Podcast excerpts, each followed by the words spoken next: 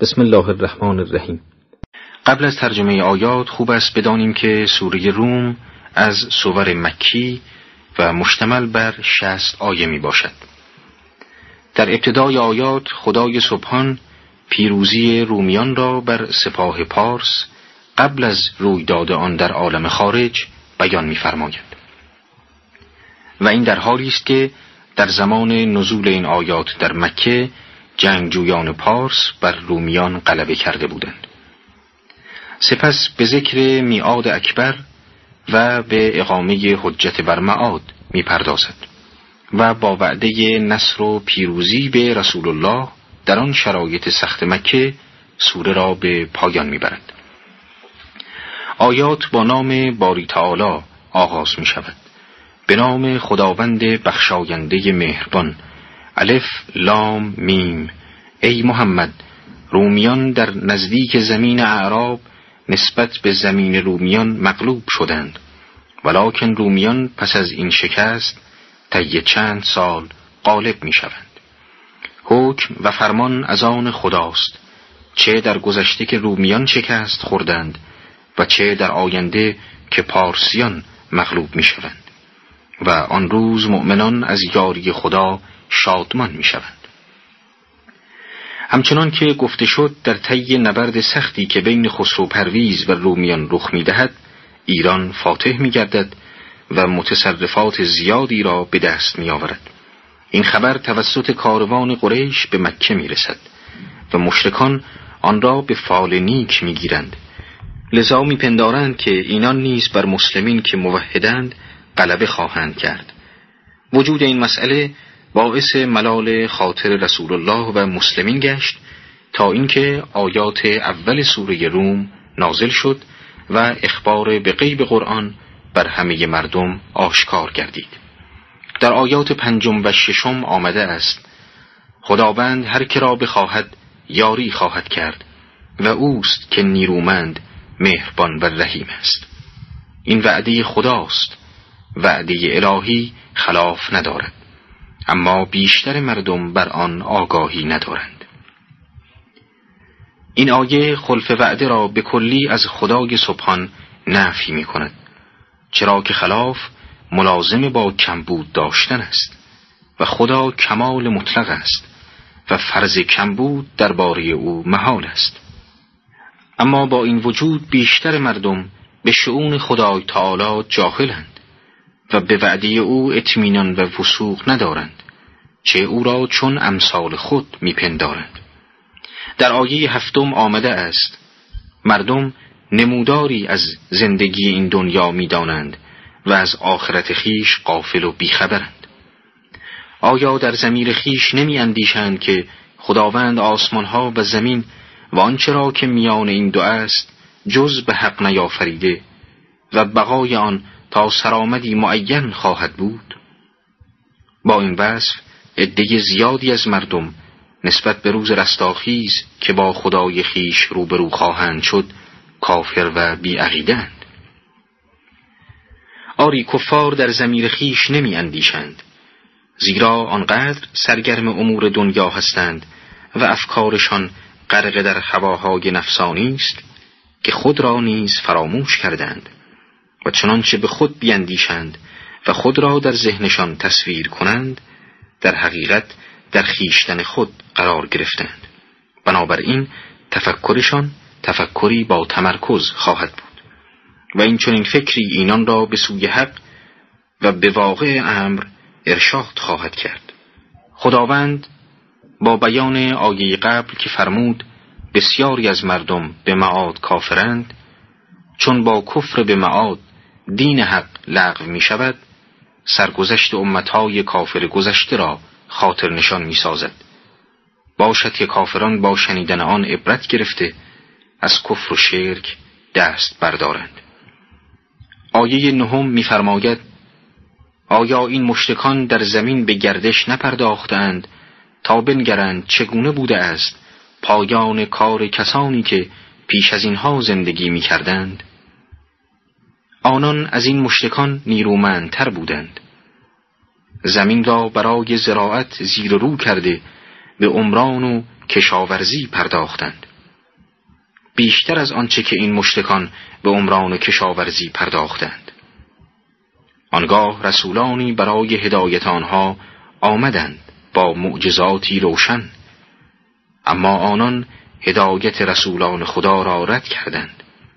پس در هر گونه بلایی که خداوند بر سر آنان آورد چنان نبود که خدا بر آنان ستم ورزد بلکه خدا آنان بودند که بر نفس خود ستم می کردند چو خود می کنی اختر خیش را بد مدار از فلک چشم نیک اختری را. در آیه دهم سرانجام کار ستمگرانی را که با کفر و معصیت به خود ستم می کردند بیان می فرماید. پس عذاب بد پایان کار مشتکان بدکار شد چرا که سرانجام نسبت به آیات الهی تکذیب و استهزا روا می داشتند در آیه یازدهم بعد از آن که خداوند حجت بر معاد را ذکر فرمود و تکذیب بسیاری از مشتکان را خاطر نشان ساخت نتیجه را به طور خلاصه مبنی بر این که آغاز و انجام مخلوقات به دست خدای سبحان است بیان می‌فرماید فقط خداوند است که خلق را می آفریند و آنان را به سوی خود باز می گرداند. شما نیز پس آنگاه به سوی او باز می گردید. در آیات دوازدهم تا چهاردهم آمده است روزی که قیامت برپا شود گناهکاران نومید شوند و از شریکان خود که برای خدا گرفته بودند شفیعی نخواهند داشت و حتی خود منکر شریکان خود خواهند شد آن روز که قیامت برپا می گردد مردم از هم جدا می شوند. یکی از نامهای قیامت که در آیه آمده ساعت است. ساعت به معنای جزئی از زمان یا لحظاتی زودگذر است و چون وقوع رستاخیز به صورت ناگهانی و برقاساست این تعبیر در مورد قیامت به کار رفته است تا مردم همیشه رستاخیز را در نظر داشته باشند. برخی از دانشمندان لغت شناس گفتند که ساعت در آیه اسم زمانی است که سیحه پایان جهان زده می شود و همگی ناگهان می میرند و نیز نام وقتی است که مردم در قیامت برانگیخته می شوند. این نام از آن جهت برای پایان جهان و وقوع رستاخیز انتخاب شده که در سیحه نخستین همگی به طور ناگهانی می میرند و در نفخه دوم ناگهان همه به پا میخیزند و قیامت برپا می شود. در آیات پانزدهم تا هجدهم می‌خوانیم آنان که ایمان آورده اند و عمل صالح کرده اند در بوستانی شاد و مسرور خواهند بود. اما آنان که کفر ورزیده و آیات ما و دیدار آخرت را دروغ شمردند آنان را برای عذاب حاضر خواهند کرد. پس خدا را به پاکی ستایش کنید هنگامی که به شب در می آیید و هنگامی که به صبح در می آیید و هنگام عصر و هنگامی که به نیم روز در می آیید سپاس و ستایش در آسمان ها و زمین همه از آن اوست. تسبیح و حمد در همه حال برای خداست. در دعایه هفدهم و هجدهم سوره روم چهار وقت برای تسبیح پروردگار بیان شده است. آغاز شب طلوع صبح عصرگاهان و هنگام ظهر. و اما حمد الهی تعمیم یافته و پهنه آسمان و زمین را شامل شده است. ذکر چهار وقت برای تسبیح ممکن است کنایه از دوام تسبیح باشد چنانکه در فارسی می‌گوییم صبح و شب از فرزند سال مراقبت کن یعنی همیشه و در هر زمان مراقب او باش مفسران در تفسیر دو جمله سبحان الله و له الحمد احتمال دادند که این دو جمله خبری دستوری است به همه بندگان که برای زدودن آثار شرک و گناه از دل و جان همواره و در همه حال حمد و تسبیح خدا گویند و دلهای خود را متوجه فیوزات ربانی و برکات رحمانی کنند. در آیه نوزدهم آمده است زنده را از مرده بیرون آرد و مرده را از زنده و زمین را از پس مردنش زنده سازد و شما نیز از گور بدین گونه بیرون آورده خواهید شد منظور آیه خلقت موجودات زنده از زمین مرده و دوباره خاک شدن آنهاست آیه روشن می سازد که دائما در نظام طبیعت زندگی از دل مرگ و مرگ از دل زندگی بیرون می آید. پس خدایی که آفریننده این طبیعت است می تواند در جهان دیگر مردگان را زنده کند. در آیات بیستم و بیست و یکم آمده است از نشانهای الهی این است که شما را از خاک آفریده و آنگاه انسانهایی شدید و در روی زمین گسترش یافتید و از نشانهای او این که همسرانی از جنس خودتان برای شما آفرید تا در کنار آنان آرامش یابید و در میانتان مودت و رحمت قرار داد. در این امر نشانه است برای گروهی که تفکر می کند. این آیه به نخستین بنای جامعه بشری یعنی واحد خانواده و رابطه روحی حاکم بر آن اشاره دارد. در این آیه هدف زندگی زناشویی بقای نسل شمرده نشده است بلکه به دست آوردن آرامش روحی گفته شده است. ناآرامی های روانی و نبود تعادل روحی و بیماری های گوناگونی که بر اثر ترک ازدواج برای انسان حاصل می شود شاهد گویای این معناست. آرامشی که از زندگی زناشویی به دست می آید به خاطر آن است که زن و مرد مکمل هم و مایه شکوفایی و نجات و پرورش یکدیگرند به گونه ای که هر یک بدون دیگری ناقص است و از طریق همسری تکامل خیش را باز می‌یابند. در آیه بیست و دوم آمده است و از آیات الهی آفرینش آسمانها و زمین و تفاوت زبانها و رنگهای شماست. به راستی که در این امر برای دانایان نشانه هاست. بیشک زندگی اجتماعی بشر بدون شناخت افراد و اشخاص ممکن نیست. به گفته برخی مفسران طبق این آیه شناسایی یک انسان از انسانهای دیگر یا از طریق چشم حاصل می شود و یا از طریق گوش. خداوند برای تشخیص چشم رنگها و صورتها و شکلها را گوناگون آفریده و برای تشخیص گوش آوازها و آهنگ صداها را متنوع کرده است به طوری که در تمام جهان نمی‌توان دو انسان را پیدا کرد که از نظر چهره و آهنگ صدا از تمام جهات یکسان باشند یعنی صورت انسان که عضو کوچکی است و آهنگ صدای انسان که موضوع ساده است به قدرت پروردگار به میلیاردها شکل درآمده است و این از آیات عظمت خداست در آیات 23 تا 25 نگاهی به آیات الهی افکنده شد تا اهل خرد به زیبایی های آفرینش و نشانه های الهی با دقت بیشتری پی ببرند. به ترجمه این آیات توجه می کنیم.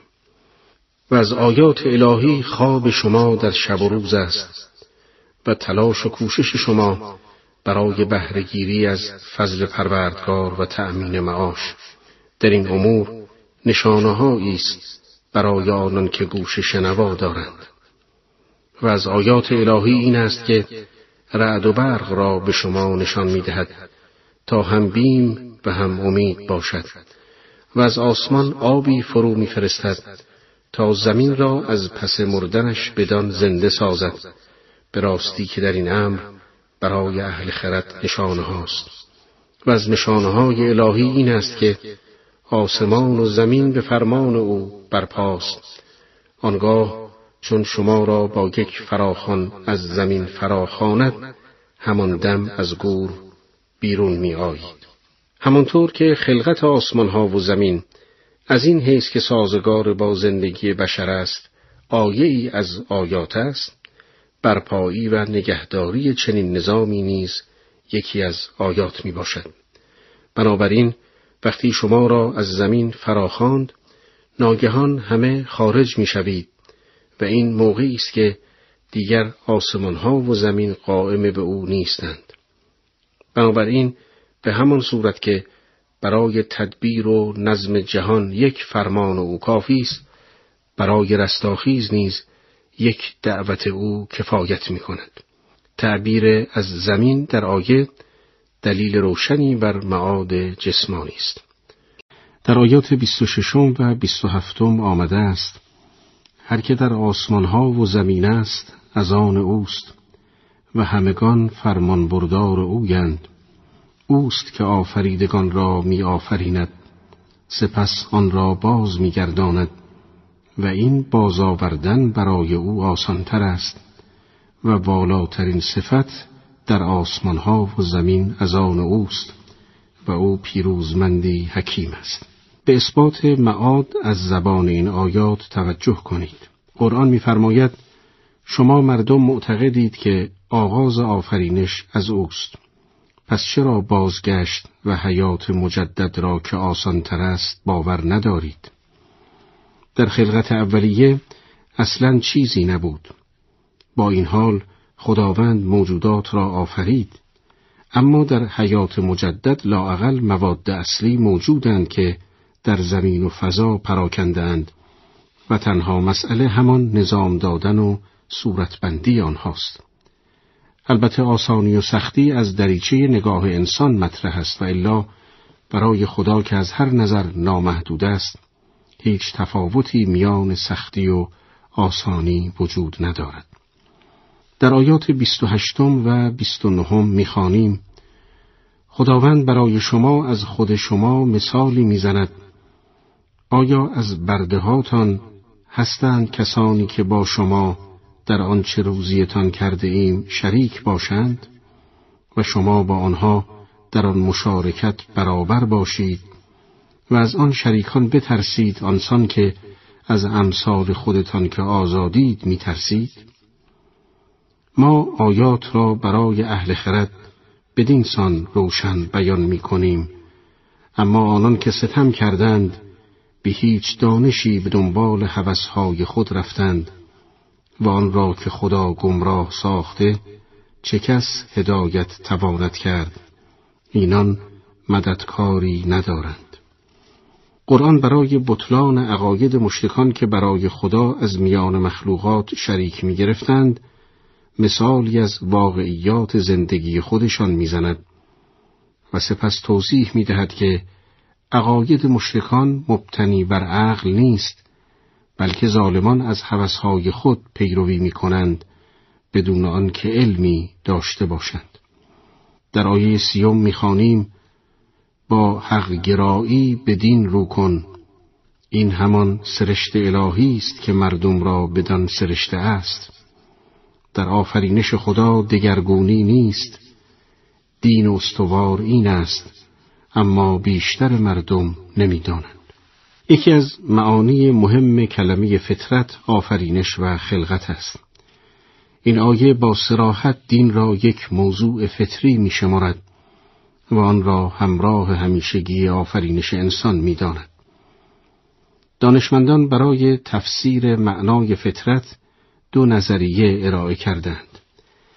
بعضی فطرت را به معنای استدلال روشن عقلی گرفتند که هر انسانی بعد از رسیدن به کمال عقل با مشاهده نظام هستی و گواهی اسرار آفرینش به این حقیقت منتقل می شود که محال است این نظام بدی و اسرار شگرف آن زایده مبدعی بدون عقل و شعور باشد. بعضی دیگر از دانشمندان در معنای فطرت بر این عقیدند که انسان حقایق را بدون هیچ گونه نیاز به استدلال در میابد و به وضوح به آن می‌رسد و آن را پذیرا می شود. به عنوان مثال هنگامی که یک شاخه گل زیبا و خوشبو را می بیند به زیبایی آن اعتراف می کند و در این ادراک هیچ نیازی به استدلال نمی بیند. درک فطری خدا نیز چنین است. انسان هنگامی که به اعماق جانش نگاه می کند نور حق را می بیند و ندایی به گوش دل می شنود. ندایی که او را به مبدع علم و قدرت بی در جهان هستی دعوت می کند. مبدعی که کمال مطلق و مطلق کمال است و در این درک وجدانی درست همانند زیبایی گل خود را نیازمند هیچ دلیلی نمی بیند. در آیه سی و یکم می‌خوانیم توبه کنان به درگاه او رو کنید و نماز را برپا دارید و از مشرکان مباشید. حال که سرشت انسان توحیدی است پس هر زمان که از مسیر توحید خارج شدید باید به سوی او بازگردید و آنقدر این کار را تکرار کنید که پایه های فطرتتان محکم گردد و همواره در جبهه توحید باقی بمانید. و علاوه بر بازگشت به سوی خدا از مخالفت با اوامر او بپرهیزید و نماز را برپا دارید و از مشرکان نباشید. معلوم می شود که نماز در میان اوامر الهی و شرک در بین نواهی الهی بیش از همه اهمیت دارد. در آیه سی و دوم با مشرکان مباشید همانان که دین خود را شاخ شاخه کردند و دست دسته شدند آری هر گروه بدان چه دارد دلخوش می کند. این آیه به یکی از پیامدهای مهم شرک که فرق گرایی است اشاره می کند. مشرکانی که از مسیر فطرت خارج شدند دین خود را متفرق ساخته و به گروه ها تقسیم شدند و عجیب این که هر گروهی به آنچه نزد آنهاست خوشحال است. علت روشن است. در واقع مشتکان از هوس خود پیروی می کنند و معلوم است که هوا و هوس مردم یکسان نیست. به علاوه در حال تغییر است.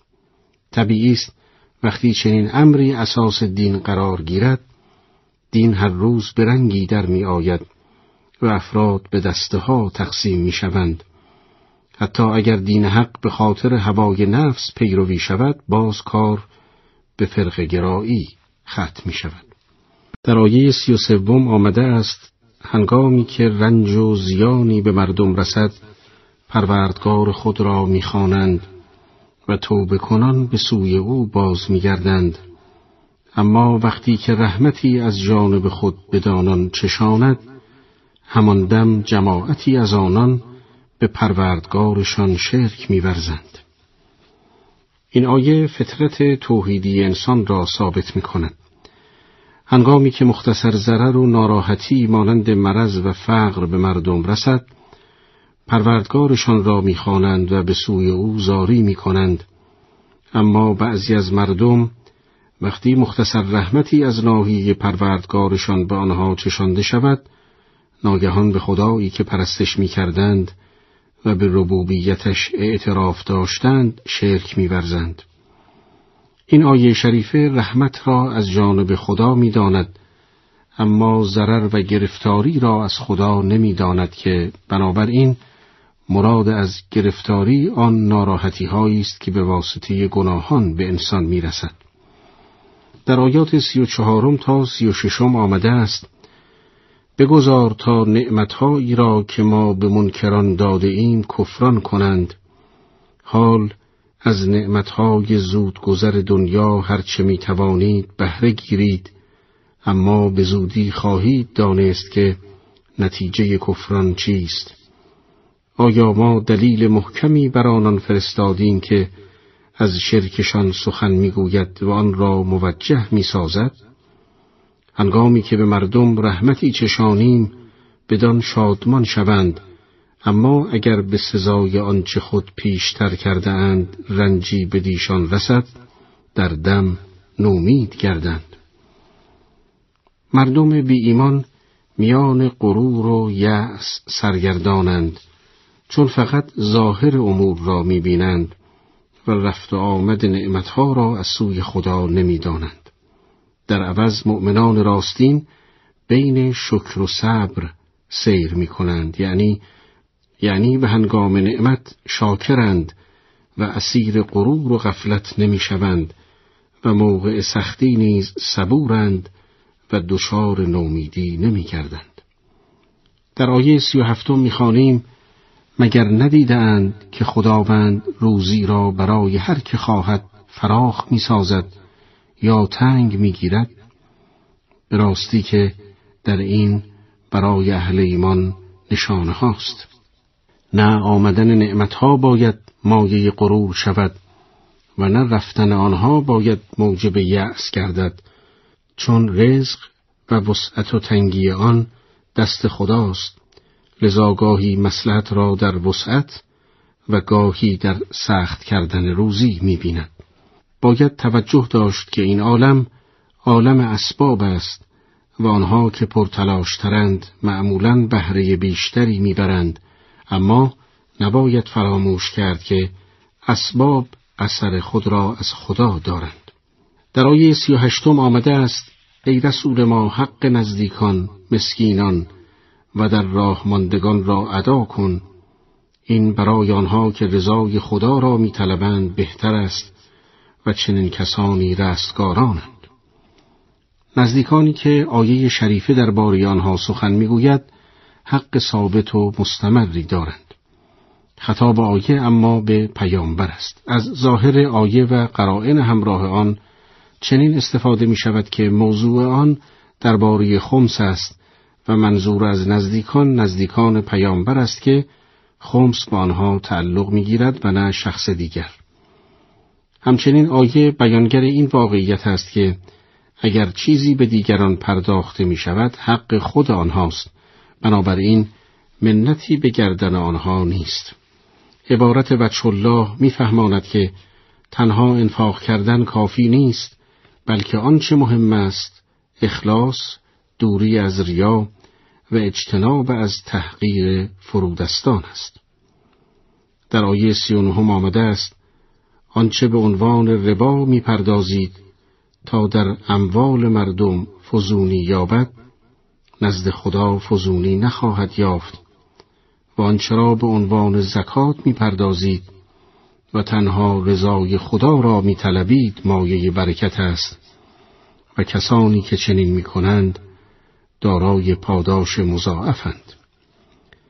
منظور از ربا در این آیه هدایایی است که بعضی از افراد برای دیگران به خصوص صاحبان مال و ثروت می‌برند تا پاداشی بیشتر و بهتر از آنها دریافت کنند.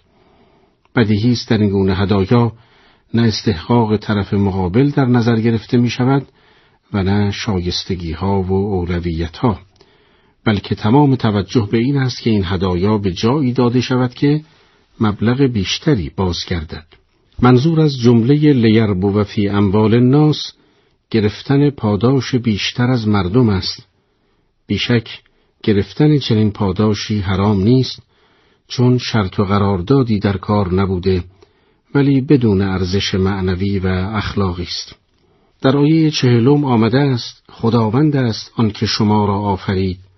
سپس روزیتان داد بعد می میراند سپس زنده می کند آیا هیچ از همتایانی که برای خدا قرار داده اید چیزی از این کارها را می توانند انجام دهند؟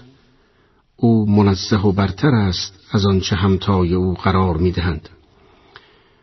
مشتکان معتقد بودند که خلقت کار الله است اما تدبیر عالم به عهده خدایان است اما آیه هم خلقت را و هم تدبیر را کار خدا می داند زیرا از هم گسستنی نیست. آیه چهل و یکم آمده است بر اثر آنچه مردم کرده اند فساد و تباهی در خشکی و دریا آشکار گشته. تا خدا کیفر بخشی از کارهای مردم را به آنان بچشاند باشد که بازگردند. در منطق اسلام میان اعمال مردم و حوادث عالم رابطه مستقیم وجود دارد به طوری که هر جا فسادی ظاهر می شود و یا هر بلایی که نظام جاری در عالم را برهم می‌زند به خاطر کارهایی است که مردم انجام دادند آن هم نتیجه بعضی از اعمال نه تمام آنها چون خداوند از بیشتر اعمال زشت انسانها صرف نظر می کند. اگر خداوند نتیجه بعضی از اعمال انسانها را در همین دنیا به آنها می چشاند برای این است که از گناه و شرک دست بردارند و به سوی توحید و اطاعت خدا برگردند.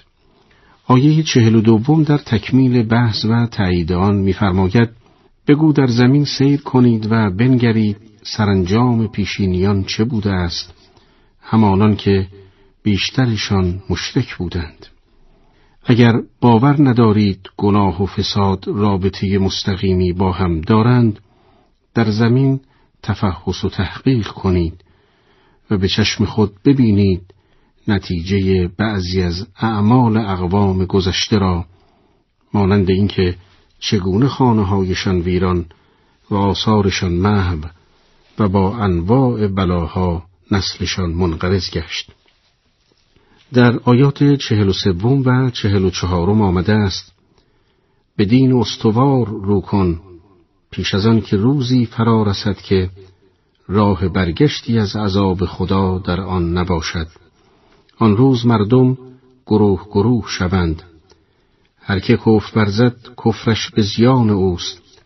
و آنان که کار شایسته کنند زمینه را به سود خود آماده می سازند.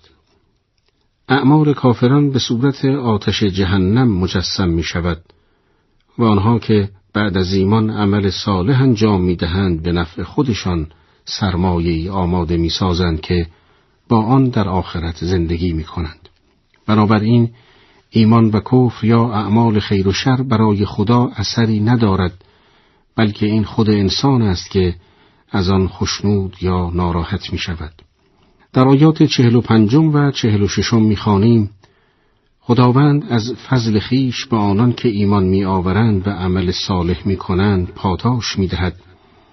او کافران را دوست نمی دارد و از نشانه های عظمت خدا این است که بادها را به عنوان بشارتگرانی میفرستد تا شما را از رحمتش بچشاند و کشتیها به فرمان او حرکت می کنند. شما نیز از فضل او بهره گیرید باشد که شکرگزار شوید. در قرآن بیشتر به بشارت دهندگی باد تا نزول باران تکیه شده است. شاید به این دلیل که باد علاوه بر مجده باران بشارتهای فراوان دیگری نیز با خود دارد که در علوم طبیعی به آن توجه شده است. هدف از فرستادن باد این است که شکرگزار باشید و نعمتهای او را به گونه استفاده کنید که او راضی باشد. در آیه چهل هفتم آمده است ای رسول ما پیش از تو پیامبرانی به سوی قومشان فرستادیم آنگاه پیامبران برای قوم خود دلایل روشن و آشکار آوردند ولی هنگامی که اندرزها سودی نداد از مجرمان انتقام گرفتیم و مؤمنان را یاری کردیم و یاری مؤمنان همواره حقی است بر عهده ما به فرموده این آیه مؤمنان این حق را به پروردگارشان دارند که خداوند در دنیا و آخرت یاریشان کند. یکی از مصادیق این یاری انتقام از مجرمان است. البته باید توجه داشت که خداوند این حق را از ناحیه خودش برای مؤمنان قرار داده و کسی نمی‌تواند بگوید که خدا محکوم و مجبور به یاری آنهاست بلکه این عنایتی از خداوند بر مؤمنان است. در آیات چهل و هشتم و چهل و نهم می‌خوانیم خداوند است که بادها را گسیل می‌دارد تا ابری برانگیزد و آن را در آسمان چنان که خواهد میگسترد و متراکم می‌سازد آنگاه قطر قطره های باران را بینی که از خلال آن برون تراود. هرگامی که این باران حیات بخش را به هر کس از بندگانش که بخواهد برساند خوشحال می‌شوند و بیگمان پیش از آن که بر آنان فرو بارد نومید بودند. البته خوشحالی نزول باران را کسانی به خوبی درک می کنند که حیات و زندگی آنها مانند کشاورزان پیوند بسیار نزدیکی با همین قطره های باران دارد. در آیه پنجاهم باران به عنوان رحمتی از جانب خدای تعالی ذکر شده که به ترجمه این آیه توجه می کنیم. حال بنگر به آثار رحمت الهی که چگونه زمین را پس از مردنش زنده می سازد زنده کننده مردگان نیز هموست و اوست که بر هر کار تواناست. این آیه شریفه و چند آیه پیش از آن از راه افعال خدا به اصول عقاید استدلال می کند و یکی از اهداف مهم آن اثبات معاد است. همان گونه که رحمت الهی زمین مرده را زنده می سازد قادر است در قیامت انسانها را پس از مرگ زنده سازد. در واقع بین زنده شدن زمین و زنده شدن انسانها در قیامت تفاوتی وجود ندارد. در آیات پنجاه و یکم تا پنجاه و سوم می‌خوانیم اگر ما بادی بفرستیم داغ و سوزان و بر اثر آن زراعت و باغ خود را زرد و پژمرده ببینند معیوس شده و پس از آن راه کفران پیش می‌گیرند. ای رسول ما تو نمی توانی مردگان را شنوا کنی و نمی توانی سخنت را به گوش کران برسانی. هنگامی که روی بگردانند و دور شوند. و تو کوردلان را نیز در گمراهیشان هدایت نتوانی کرد. تو تنها کسانی را شنوا توانی کرد که به آیات ما ایمان آورند و تسلیم حق شوند این آیات مجموعه روشنی از عوامل شناخت و طرق ارتباط انسان با خارج را بازگو می کند. بدون شک لجاجت و خودسری و تقلید کورکورانه و گناه چشم حقیقت بین انسان را نابینا و گوش او را کر می کند و گاه عقل و قلب او را نیز از کار می اندازد. چنین کسانی هدایت نمی شوند چرا که ارتباطشان با عالم بیرون به کلی قطع است. از دیدگاه قرآن این افراد از نظر جسمی زنده ولی در شمار مردگانند. به عکس کسانی به ظاهر مرده اما زندگان جاویدند مانند شهیدان. علت این برداشت متفاوت بدین علت است که اسلام علاوه بر اینکه معیار حیات و شخصیت انسان را ارزشهای روحانی او می‌داند فاید رسانی او را معیاری برای وجود و حیات می‌شناسد. کسی که به ظاهر زنده است اما چنان در شهوات فرو رفته که نه ناله مظلومی را میشنود و نه صدای منادی حق را چنین کسی در منطق قرآن مرده است. اما کسانی که بعد از مرگ آثارشان جهانی را فرا گرفته و افکار و خط و راهشان الگوی دیگران است چنین کسانی زنده جاویدند.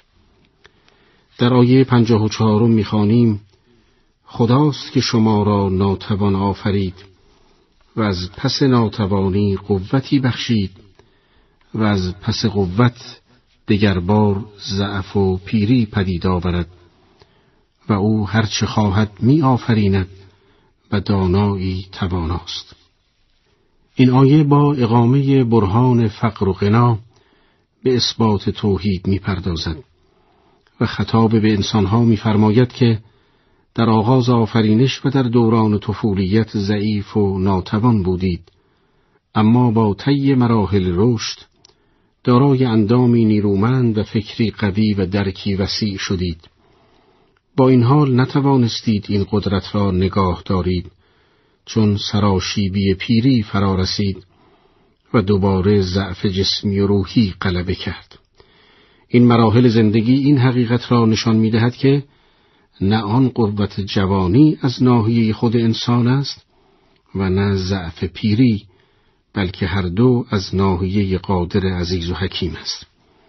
حضرت علی علیه السلام می‌فرماید خدای سبحان را به گسیختن تصمیم ها و حل مشکلات و از هم گسسته شدن همت ها شناختن. در آیات پنجاه و پنجم و پنجاه و ششم آمده است روزی که قیامت برپا شود خطاکاران سوگند خورند که بیش از ساعتی درنگ نکردند آری در دنیا نیز این چنین از حق روی برمیتافتند.